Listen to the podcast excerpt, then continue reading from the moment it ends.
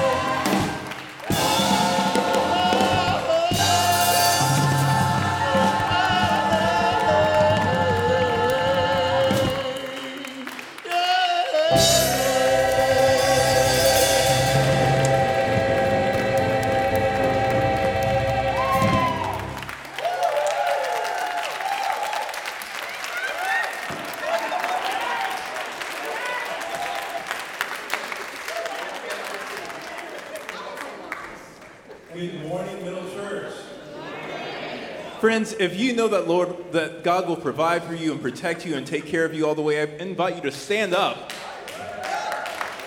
To stand up and respond to the invitation to worship. This is the day that our God has made. Let us rejoice and be glad. Let us rise up and seize our best selves. Let us use our voices to cry out, Freedom! Freedom! Let us worship, liberate God. Amen. Please continue standing as we sing our first hymn, Woke Up This Morning.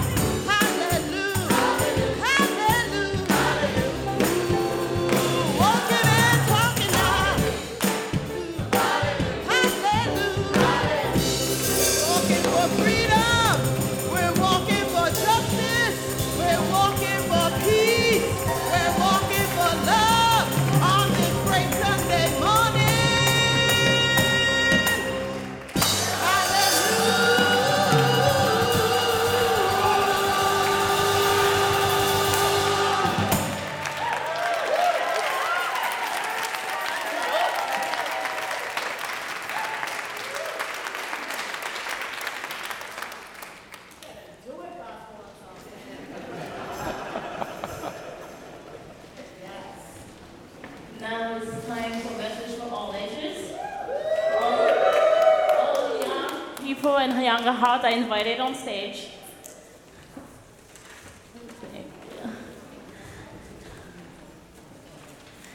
And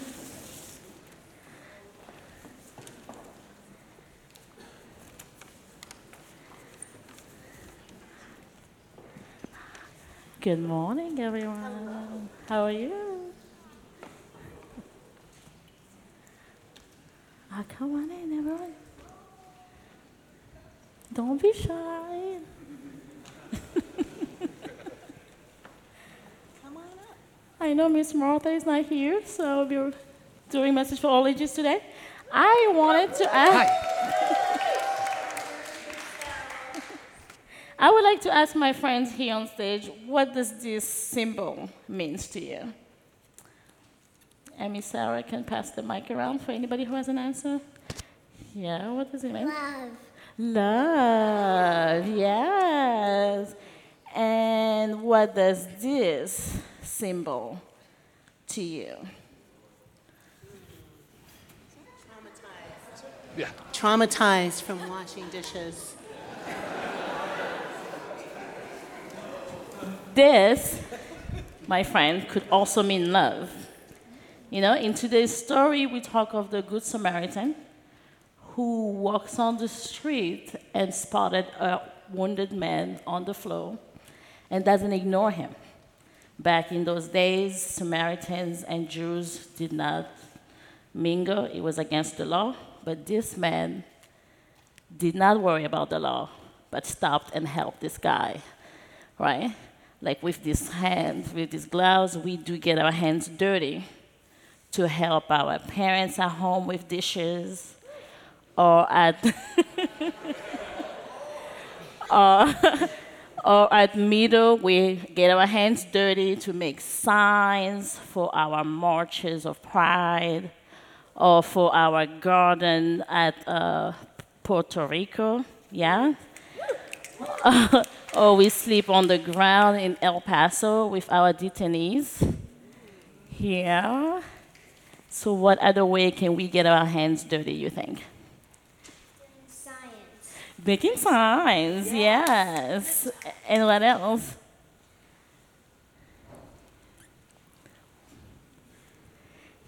You, Sarah? Helping with our butterfly program. Yes. Playing in the dirt. Playing in the dirt. Yes, it's healthy. Yeah. Anybody else? No? Good.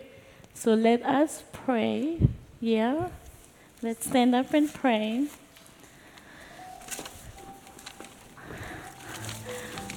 For those who know me, I am mostly comfortable praying in French. If you guys don't mind, you join us.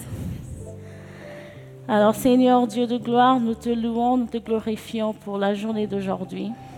Donne-nous la force et le courage de ne pas avoir peur et d'aider ceux qui ont besoin d'aide. Par le nom glorieux de ton Fils Jésus-Christ, nous te célébrons. Amen. Amen. And now we can sing. It's a beautiful day in the It's, neighborhood. it's a beautiful day in the neighborhood. Yeah.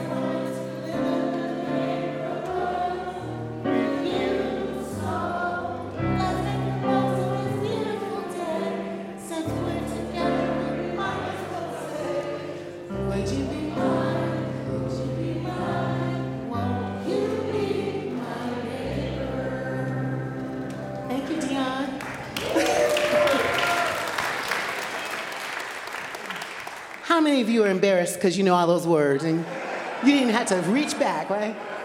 You've been singing Mr. Rogers songs your whole life. Tell the truth. It's okay. We're to make a support group for all the people who still watch Mr. Rogers and Sesame Street, okay? All right. Good morning, everyone. How are you today? It's so good to see you, and I love the way we're filling in, you know, because it's earlier than it used to be for some of us, right? My name is Jacqui Lewis. How many of you are here for the very, very first time today? Oh, that's great. Would you keep your hands raised? Um, we're, we'd love to just say hi. Where are you from?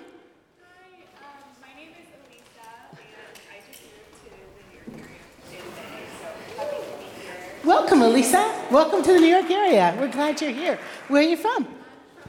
Hong Kong. Hong Kong. Yay! Hi. Where are you from? Portland, Oregon, in the house. Where are you from? Washington Heights. All the way from northern Manhattan, they've come. Are you from Washington Heights? Okay, where are you all from? Miami. Oh, Miami. See, who am I missing? Where are you from? Where are you from? Where are you from? France. France. France. Bienvenue. We're so glad to see you. Anybody else? Yeah, where are you from, hon? Queens. Yes. where are you from? Los Angeles. Hello, gorgeous. Hi. Hello. You and I are going to have fun before this is all over. I can feel it. We're so glad you're here. We, I kidnap all the babies. Don't be nervous. Um, so glad you're here. Uh, just, a, just a beautiful summer day. Welcome back, welcome home. I know we've had some sisters in our community lost their auntie, so we're holding you in our heart. Patty and Sherry, we love you. Um, any of the things that you go through, we're going through it together. So we just want you to know that we care about it. Uh, today is Sunday, and we are going to have an extra special sermon from an extra special person who's on the pulpit. Who's that tall white man with the white shoes on on the pulpit? that is that is my friend Will. I've known you a while. Will Kritzman is the new senior minister at West End Collegiate Church. Yay! And Will is one of these people that I don't know is a theater person, a fundraising person, a psychoanalyst person, a person of many gifts, including preaching. So, Will, welcome. We're so glad you're here. Like I'm the first black and female collegiate senior minister in the history of our church, 400 years, Will is the first openly gay collegiate minister. That's true. If you're online, we're so glad you're there. We're jealous because we know, we know you're sipping some lemonade. And so we welcome you. Wave to you. Wave to everybody online. We want you to feel connected to us too. So uh, thank you for coming. We really, really appreciate it. Uh, we need two people to help with butterfly today. Don't make me beg. How many? One. Now we need one. Who can help Gloria? Daryl will help. Yay! Daryl's right here. Thank you, sweetheart. Appreciate it so much. Um, the census conversation that we had scheduled for today with Jorge is not going to happen today because he is stuck on Fire Island due to the big blackout. How many of you got blacked out last night? Are you okay? That was kind of surreal, wasn't it? Well, we're praying for you that your meat doesn't just, you know, spoil and all that kind of stuff. Um, but today we have a beautiful sermon talk back with Will. So we're going to go on the fourth floor and Will will talk back about his sermon. Doesn't that sound awesome? Everybody say amen. Last week, finally, uh, Bertram and I had the like unholy task of announcing that he was not going to uh, be on our team next year. That is the hardest thing in the world to say. It's hard to say it together. It's right for Bertram to say his own words because he's his own self. And we sent out in the e-blast words from Bertram. So if you would like to see that, um, we've got those. They're in the back. They'll be in the social hall. And um, also the consistory can answer questions. We also put on this a couple of budget ideas because y'all have really important budget questions. So we're going to have a congregational meeting though on July 28th. Please stay. It's so important to have you listen, share, voice, hear words. Bertram, can you come hug me? We're going to celebrate Bertram afterwards. I know he wanted some barbecue ribs, but that's not what's happening. We, we, we are going to have cake, though. so we love you. Love you all. And we're going to miss you. Um, before you clap, hang on. Before you clap, I just want you to know that Bertram is going to be here on September 22 helping the Cube QBMM, the Queer Black Men, are leading worship that day. Stand up, Queer Black Men. Stand up, y'all. Stand up. Come on. Show me what you're working with. Yeah. Yeah. Turn around camera how beautiful you are. Woo! September 22nd is that day. Bertram is going to say our benediction, and I know he's probably going to have something to say then, but right now I'm going to put lipstick on him. Sorry, Jason. And, um, and just tell you in this hard moment, you have been such a love. You've been such a good colleague and such a good friend, because this mess is hard. I love you. Thank you.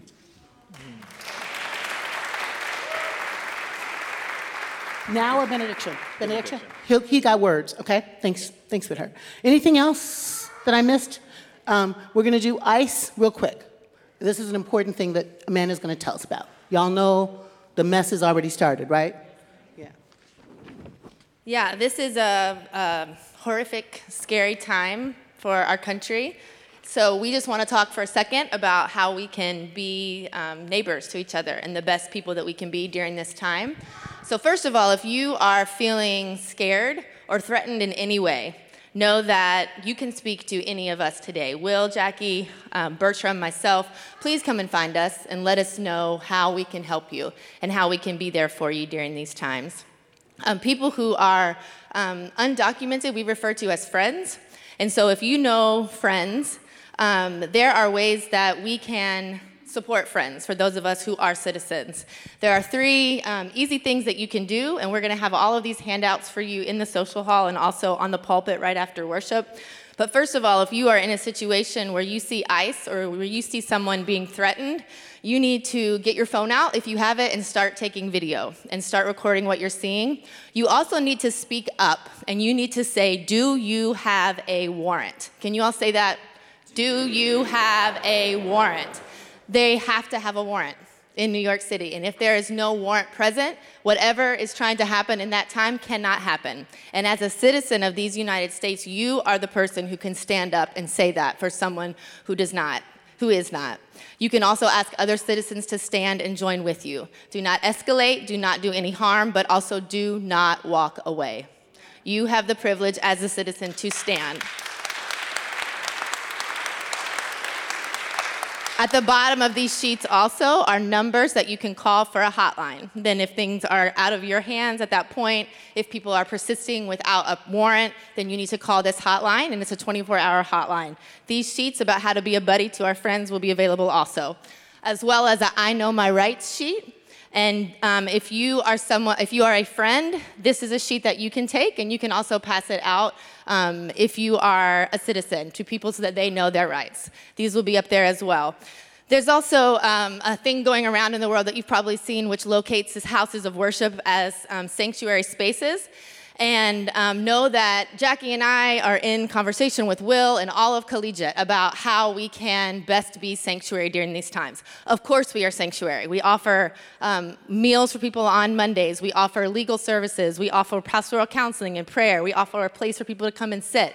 But there are specific things that we have to talk about as a collegiate system, as five entities, in order for us to get on that map. And we want to make sure that if we get on that official map, that our doors will be open in a way so that someone doesn't get here and they're closed. Does that make sense? But please talk to us. Know that that's an ongoing conversation and know that every single person, no matter what label anyone puts on you, is a child of God. And we need to hold that in our hearts and move forward with that. Thank you, thank you so much, um, Amanda. Thank you so much for your leadership on that. Thank you, all of you who are volunteering around Sanctuary and ICE. So grateful. Um, I was at Wild Goose this week. Uh, Wild Goose is a word that's a euphemism for the Holy Spirit in Appalachia. Who knew this? Um, but there were about 6,000 people at Wild Goose this week. Um, Reverend Barber was there, uh, uh, Brian McLaren, all kinds of colleagues and friends of mine, including Marianne Williamson was there. We did a panel together. I had a chance to speak about what it means to be Christian today and pushing us past that. Um, I, I, say, I open with this prayer time to say uh, the collective grief of America right now is really on my heart.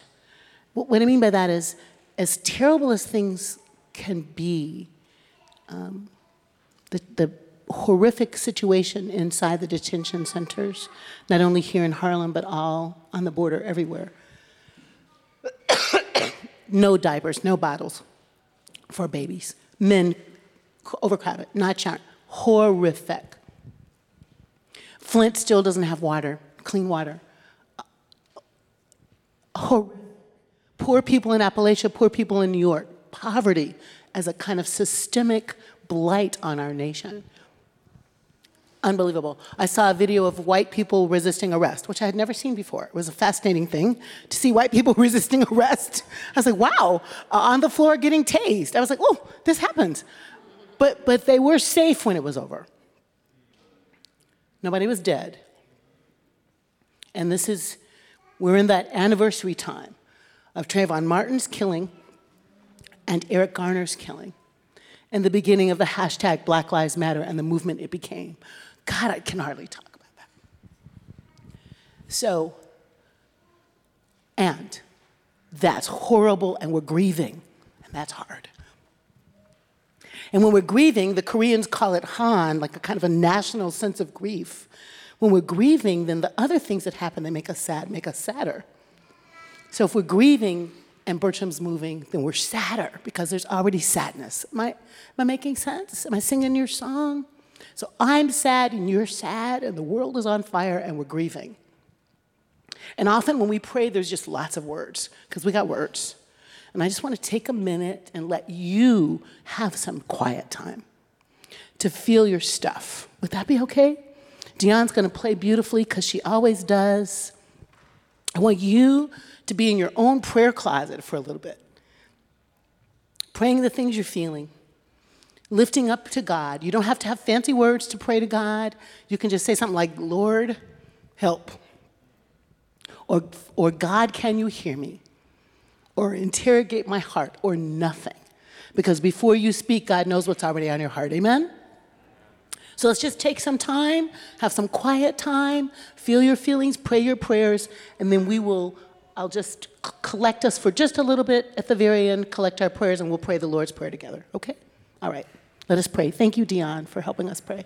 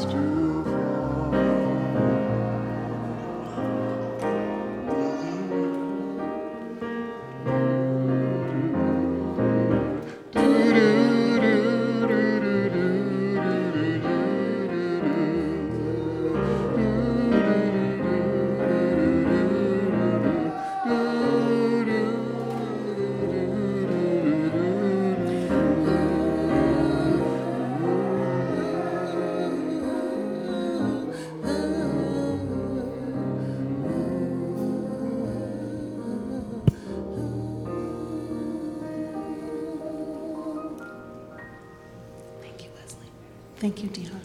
Thank you, John.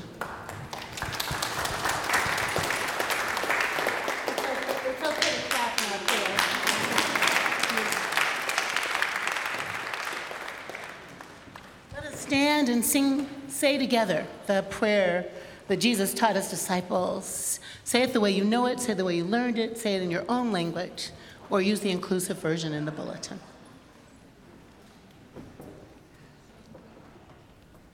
Ever loving and holy God, hallowed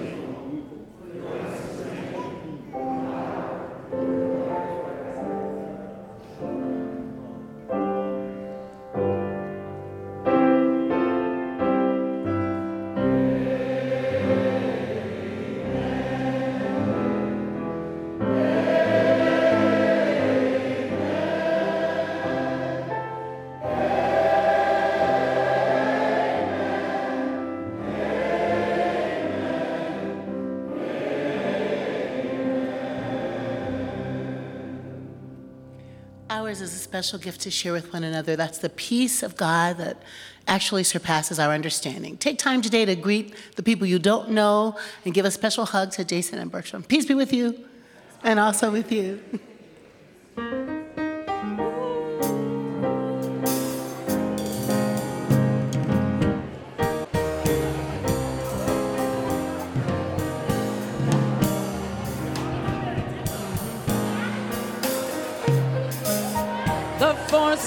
evil plans to make you its possession. And it will if we let it destroy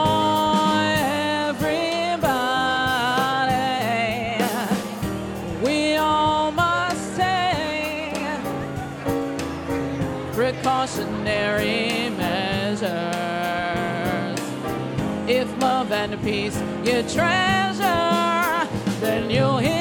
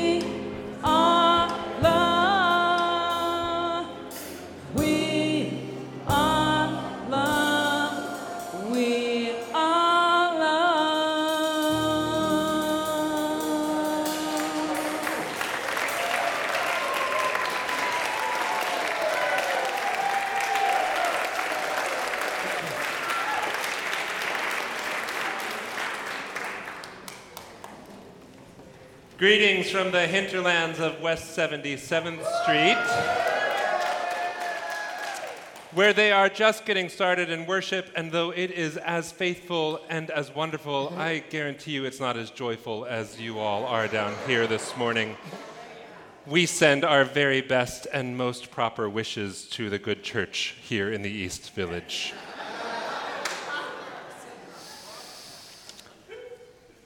Our scripture today comes from the community around the writer that we call Luke. This is the 10th chapter, beginning in the 25th verse. Listen anew for what God may have in store for us today. Just then, a lawyer stood up to test Jesus. Teacher, he said, what must I do to inherit eternal life? It's a good question. And Jesus said to him, What is written in the law? What do you read there? And he answered, quoting two different books of the Torah, combining two different commandments into one new commandment. The man says, You shall love the Lord your God with all your heart, and with all your soul, and with all your strength, and with all your mind. And your neighbor, your friend, as yourself. And Jesus said, You have given the right answer. Do this, and you will live. But, wanting to justify himself, the lawyer went on and he asked Jesus, And who is my neighbor? And Jesus replied with this parable A man was going down from Jerusalem to Jericho and fell into the hands of robbers, who stripped him and beat him and went away, leaving him naked and half dead. Now, by chance, a priest was going down that road, and when he saw him, well, he passed by on the other side of the road. So, likewise, a Levite, which is to say, someone well acquainted with what is holy and right and pleasing to God, well, when that Levite came up to the man, well, he passed by on the other side of the road too. But a Samaritan, a Samaritan while traveling came near him, and when he saw him, he was moved with pity. He went to him and bandaged his wounds. He poured oil and wine on them to cleanse them and disinfect them. And then he put him on his own animal, and he brought the Samaritan to an inn and took care of him. The next day, he took out two denarii of his own and gave them to the innkeeper and said, Take care of him. And when I come back, I will repay you whatever more you spend. Which of these three do you think was a neighbor to the man who fell into the hands of the robbers? And the lawyer said, The one who showed mercy. And Jesus said to him, Go and do likewise. This is the word of God. Thank you. You're allowed to talk to me. I don't know that my congregation uptown knows that, but I'm just going to give you explicit invitation there. Hi, all. So, this, this is the story that every Sunday school child knows as the Good Samaritan, right? And many of you know this story too. Do you know what word isn't in the scripture? How closely were you listening? Pop quiz. What word of the Good Samaritan story isn't in the story? Disinfected Disinfected is right. That was a little uh, exegesis to help us all understand why there was wine being poured on a man on the side of the road. What other word is not there? A more common word. Good. Good is not in the scripture. The Samaritan here is not called good by Jesus. Good is an adjective that has been invented by the centuries and cemented into this text by the American Protestant work ethic. It's not in the text. And this is a problem for how we think about this story. The problem, the problem comes when humans start singling out something or someone as good, as by specifically saying that something or someone is good, we're implicitly saying that some other things or some other people aren't. If this is the Good Samaritan we hear, well, then surely some ears, probably more ancient ones than ours, though we could think of other groups of people that we might single out as, well, that's a good one. Other people would have understood that good must be noteworthy compared to all the other Samaritans who must, well, because this one got a description, those other Samaritans must be bad. So the problem when we get ourselves into the good bad, good bad binary is that good people cannot do bad things. This is the, this is the truth, right? And bad people, well, they're not inclined to do any good. We know of the good Samaritan, but this is a bit of whitewashing of the rest of the Samaritan's identity. Now, you see, historically, the Samaritans were a race of people largely considered evil or renegade by the Israelites in Jerusalem. They kept to themselves. They had their own worship space, not in the temple. And over centuries of adaptation and, quite frankly, having to do it for themselves, they developed a practice of Judaism that was neither better nor worse than that of temple Judaism, but it was indeed quite different. In her book that I know many of you have read, Robin DiAngelo speaks of the problem of the good and bad binary.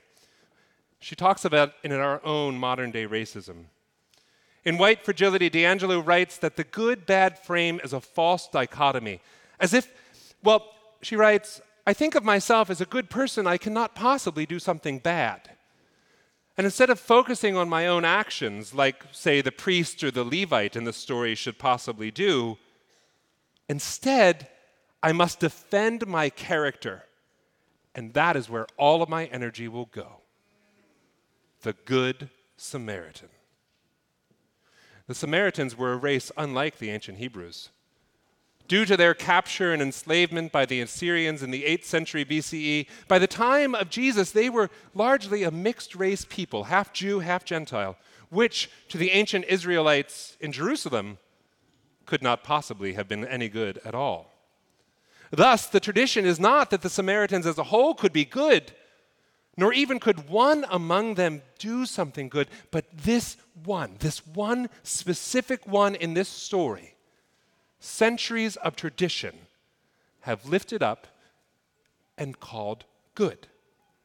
The good that isn't in the text, that has been written in by our oral tradition. This is the continued othering of all the Samaritan people, a people I'm willing to bet very few of us have actually met. And yet, our tradition, by what we say that isn't in the text, and by what we don't say that is in the text, preserves the racial distinction between good Hebrews and bad Samaritans. And while signaling out a good Samaritan as a token, an anomaly, someone whose good actions, well, we allow our own expectations to be surprised. Now, the community around Luke had a great interest in talking about what individual people, whatever their background, could do to become righteous before God. See, Luke is the gospel of Jesus Christ for all people Jews and Greeks, men and women. Throughout the Luke takes as one of his primary goals the task of expanding the Jewish Messiah sent by the Jewish God for the Jewish people. That's the story of the Gospel of Matthew. Luke takes that story and expands it into one that is available for all people. Now, throughout Luke, there's a story, there's story after story of God's surprises. And Luke is thoughtful to turn many expectations on its head, or at least to call them out. Luke, alone among the Gospels, begins with a conversation among women. Not exactly what you would expect to find 2,000 years ago when dealing with the Son of God. But it is Mary and her cousin Elizabeth discussing their pregnancies that first name the mysteries of what is about to happen. It is out of a woman's mouth that the Magnificat is sung. And Luke is also skilled at subtly undermining the positive biases we have as well. Note in our own text today that the lawyer, I love this, and I'm, uh, apologies to any lawyers in the room, but the lawyer gets the right answer. Well done, everyone. Jesus praises him and gives him a gold star for a perfect answer. But note in verse 29 what that lawyer then does. Verse 29 But wanting to justify himself, he asked another question. The A plus Jesus gave wasn't good enough here, and the lawyer, a sort of know it all by definition, presses on. We know some of these people. He doesn't ask a clarifying question to help the people around him understand more. He doesn't ask to understand God's righteousness or love. Rather, the good lawyer, the well educated, studied, fully employed, upper middle class, nice guy devoted to doing justice, he wants to justify himself. Now, Luke notes here and elsewhere the tendency of the righteous to seek to justify themselves rather than pro- focusing on God. And we all know what this feels like, right?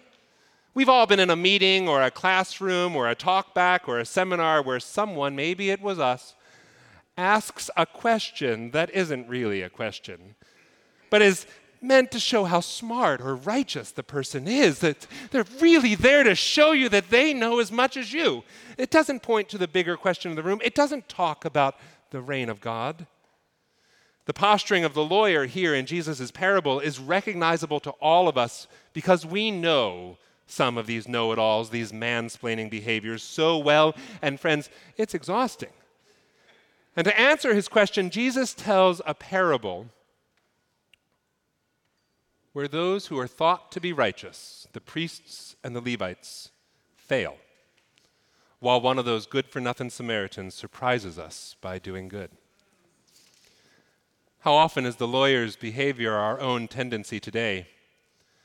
How often are our own cultural or systemic biases surprised by the basic humanity of one individual's faithfulness and God centered response? How often do we use these expectations, these us's and them's, to uphold the inequity in all of our systems? This one Samaritan's actions, while good, do not immediately erase the centuries of racism against the Samaritan people. This one lawyer's egoism doesn't suddenly take away his high social status and privilege. The acts of the individual of individualism may not be what we expect from those people, but when focused on individually, they do little to change the bias, the prejudice, or the cultural inequity. Every time we refer, to, we refer to this single Samaritan man as the Good Samaritan, we are unconsciously reminding ourselves and building up the belief that all the other Samaritans are bad. Replace any group of people for Samaritans. Friends, this sort of individual exceptionalism, when faced with cultural oppression, has no part in the building of the reign of God. Now, this past week, I'm going to share a little bit about what's been going on up at West End. One of our deacons, which is to say, one of your deacons too, as we are all together in this collegiate soup, she sent me the results of an AP survey that was conducted in May, just two months ago. The headline of the data point that I'm going to talk about says Americans back more diverse clergy. Poll finds that most Americans who profess a faith are open to allowing women and gay men to join the clergy. My immediate response, given our own clergy structure up at West End and also here today, was thank God.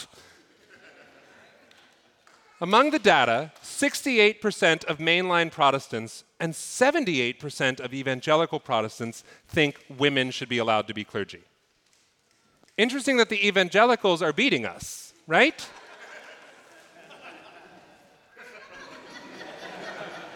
Meanwhile, 70% of mainline Protestants and only 34% of evangelical Protestants thinks gay men should be clergy. That's not a real surprise in the evangelical set. And while our deacon was right to send this to me in celebration, and there is indeed much here that we should celebrate, this data is not without its problems. First, that mainline Protestants are more okay with a gay male pastor than with a female one tells me that our work in toppling patriarchy and combating sexism is far from done. Second, while the survey sample was most likely statistically diverse given the source, I'm going to bet that the woman pastor imagined by those survey respondents was white. And the gay man imagined was probably not also white, but he was cisgendered, heteronormative, and you know, the kind of guy's guy who can say things like, I'm just like everyone else, bro, I just happen to be gay. there are other problems in this data set too, other questions that I think we can all see how the good bad binary gets preserved. Of the us and of the them, and the tendency, just like the lawyer talking to Jesus, of clinging to our own righteousness rather than naming and owning our own privilege and the work that still needs to be done. The Samaritan wasn't any more good because he helped the man in need, but he was all the more human. Human more than good or bad is a category to which we can all belong, and in which each of us might claim a complicated, non binary, multifaceted identity an identity of both and, of neither nor, of contradictions and of specificities. Two weeks ago, many of us celebrated the 50th anniversary of the Stonewall riots that are now commonly called Gay Pride. And the Heritage of Pride March, in which you all had a beautiful float, and in which many of you eventually marched, and which some of us from Collegiate also marched, was a wonderful celebration of the rights that have been won. It was also an exhausting, poorly managed, too long, and bloated expression of many, many things. And on that same day, the Queer Liberation March and Rally, which initially began, go ahead, yeah. It began as the Reclaim Pride March and which stemmed from similar community based organizing efforts to those that were led by Marsha P. Johnson and other fierce queens in the 60s, that were led by those amazing men and women who, for, who formed and plastered our city with ACT UP posters in the 80s and 90s, that were led again by Gays Against Guns just a few years ago. That march sought to remove capitalism and police presence from pride in order to continually focus, just as Jesus does, on the needs of the least of these. I joined that rally in Central Park two weeks ago, and I witnessed the stories and needs of communities within the LGBTQ plus world that are most in need. And here in New York City, as the longest Pride March in history made its way down Fifth Avenue, these communities, the communities in Central Park, they were not the L's or the G's. They weren't the white ones. They didn't have corporate sponsorship or fancy wristbands. But the T's and the Q's and the gender nonconforming and the HIV positive and the black and brown ones who don't have access to higher education, nor do they work at large companies with diversity and inclusion mandates. And I've been thinking about what these two marches have to say to one another, what their expressions are, and what it is that they might have to say to us. And there's a lot of theology still required to process these expressions. But one of the chief things on my mind right now is the racial and class differences between the two gatherings. Again, the words of Robin DiAngelo are helpful. Whiteness, she writes, has psychological advantages that translate into material return. Now, not while, while not all of the Heritage of Pride March was white, and not all of the queer liberation rally was people of color, there was indeed a divide. A divide that said corporate sponsorship and material returns and public awareness and rainbow capitalism in one direction only. Now, one of the things that feels really true to me is that whether on that road way back when that Jesus imagined where a brother was beaten and left for dead, or on either of those avenues just two weeks ago where countless siblings marched for life, our expectations of what or who is good and what or who is revolutionary or renegade or rebellious or other, well, those expectations hold fast. What Middle Church knows, what all of you know, and I know this about you, and I'm not even here every week, you know that you love changing and challenging expectations. You love taking a word like revolution, which can be difficult for nice, good, white, straight acting folk, and love, which let us also interrogate love, can be difficult for people struggling to make basic ends meet, or for those who have been told time and again that their love is abhorrent, or for anyone who just hasn't found the right to match, or for someone who has been abused or neglected, or who suffers with mental illness You put words like revolution and love together. Revolutionary love is your queer act of challenging expectations and calling for something better. And my God, friends, it is beautiful. It's exactly the sort of queering that Jesus does time and time again throughout each of the Gospels. Now, Jacqui already told you I am the first openly gay senior minister in the nearly 400 year history of the Collegiate Church of the City of New York. And at the same time, I can pretty much guarantee you that I am not the first one to know what a stubble on stubble kiss feels like.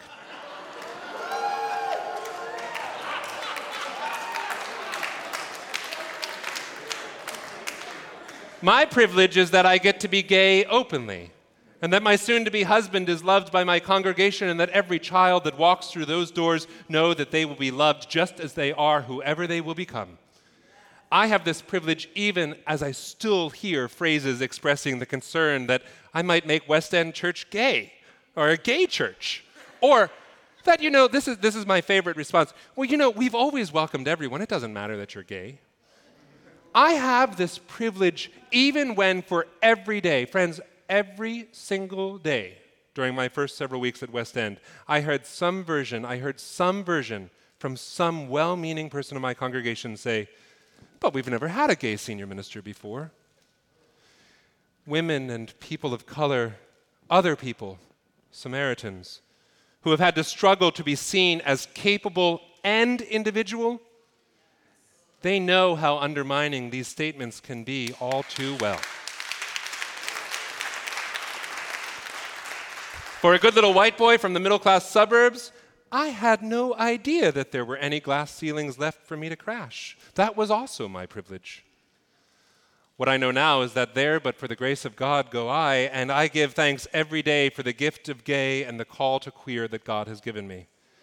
I am also determined that in times like this, Times since the election of 2016, times of disparate marches and the normalizing tendency of both patriarchy and capitalism, the kind displayed on every corporate float filled with shirtless white men, that it's time for me to personally get gayer.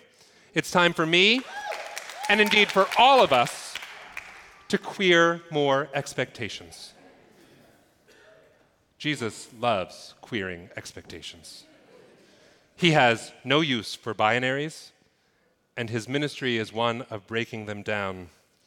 He takes us beyond good Samaritan or bad priest and calls us to what is fully human.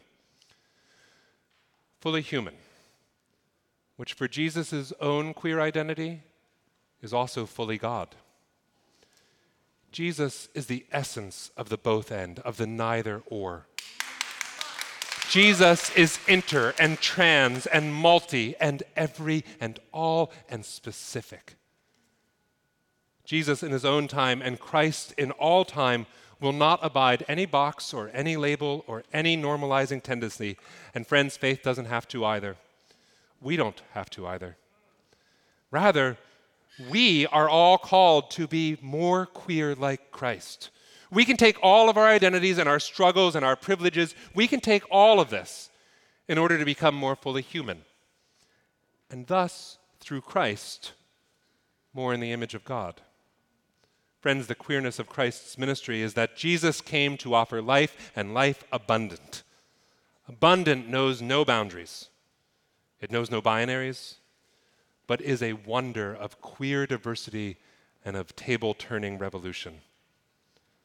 In just a few moments, we're going to watch a video about some of this movement that Middle Church is leading.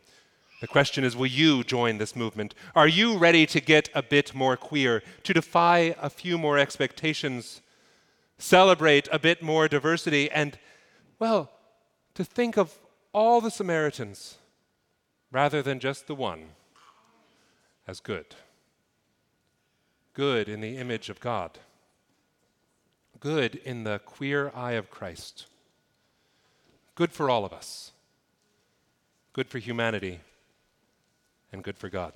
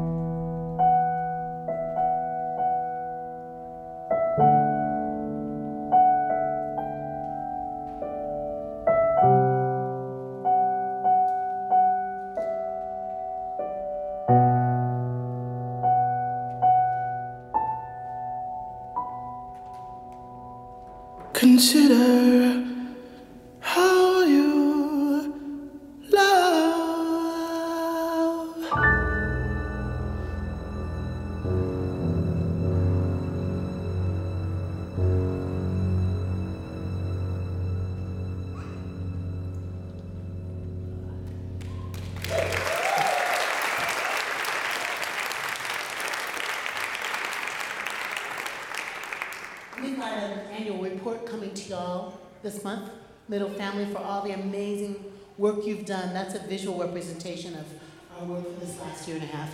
Um, the ushers, uh, um, as my mom and dad would say, the ushers are now going to come by you.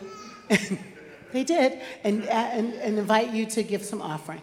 Well, Dion and the band play some music. Thank you.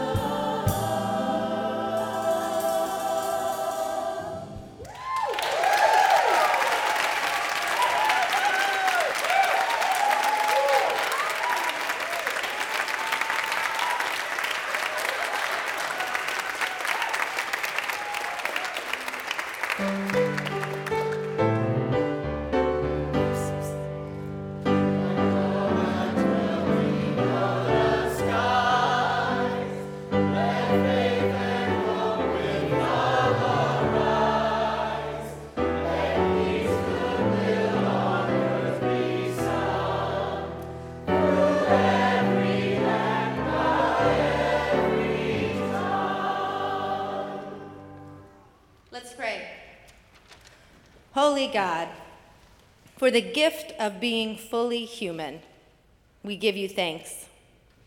For our humanness that brought us here today and that called and moved us to give something something of ourselves, something of our spirit, something of our pocketbook. Thank you. And God, now we trust that those things that have been given, tangibly and intangibly, will be used to create this beautiful, loving, peaceful, queer reign of God on earth. Amen.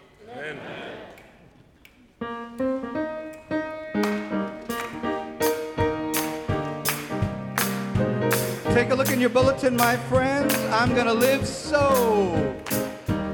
I'm gonna live so.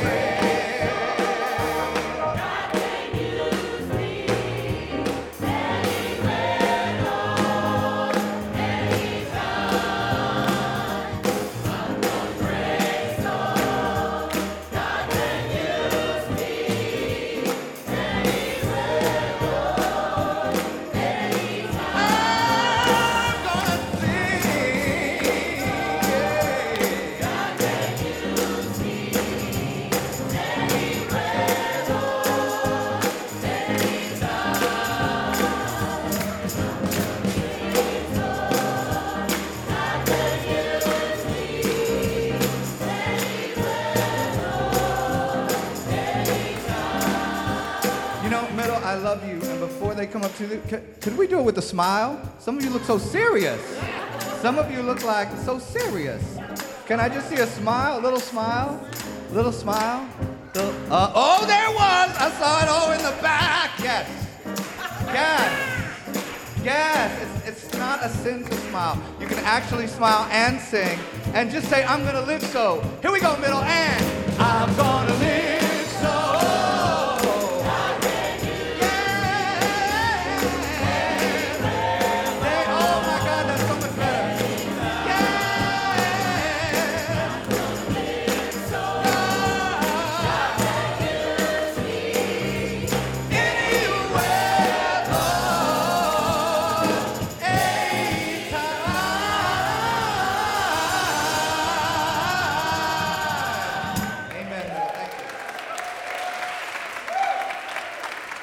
Middle, if you would be so gracious as to take a seat while I offer a benediction, which is a good word, which is really just a word of saying thank you. Thank you for these past few months of opening your hearts to me and to Jason and inviting us into deeper relationship with you.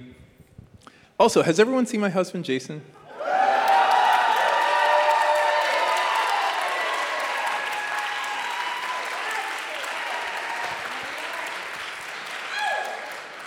He, he's my stubble on stubble kiss. So. But, friends, we know that we're in a time of transition. We're in a season of change. And people come into our lives, and you've come into my life in such a meaningful way. And I'm so grateful for all the things you've shown me about radical love and what grace and power and strength and standing up for truth look like, each of you in your own way. But also in the season of change, we know this other thing that God does not change, that God is love, and that God's love is here for each and every one of us. And regardless of what happens in our lives, of life and death, of we could be at the highest heights or the deepest depression, we can be encountered by powers and political administrations and blackouts and all the things that happen in our world around us. But there's nothing in this world that can separate us from the love of God.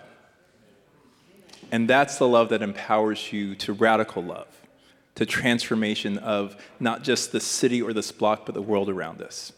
And I pray that you hold on to that love, and I know that you will, in light of all the transition and changes that happen in our lives that we're experiencing now and those to come. That I pray that you would know that God's love is the center of who you are. And that's the love that sends you out today, and that sends you out tomorrow to be the people of God wherever you are. Middle, may you be blessed to do this work, that God will empower you and send you out for all the seasons of your life, all the seasons of love. And all God's people said, Amen.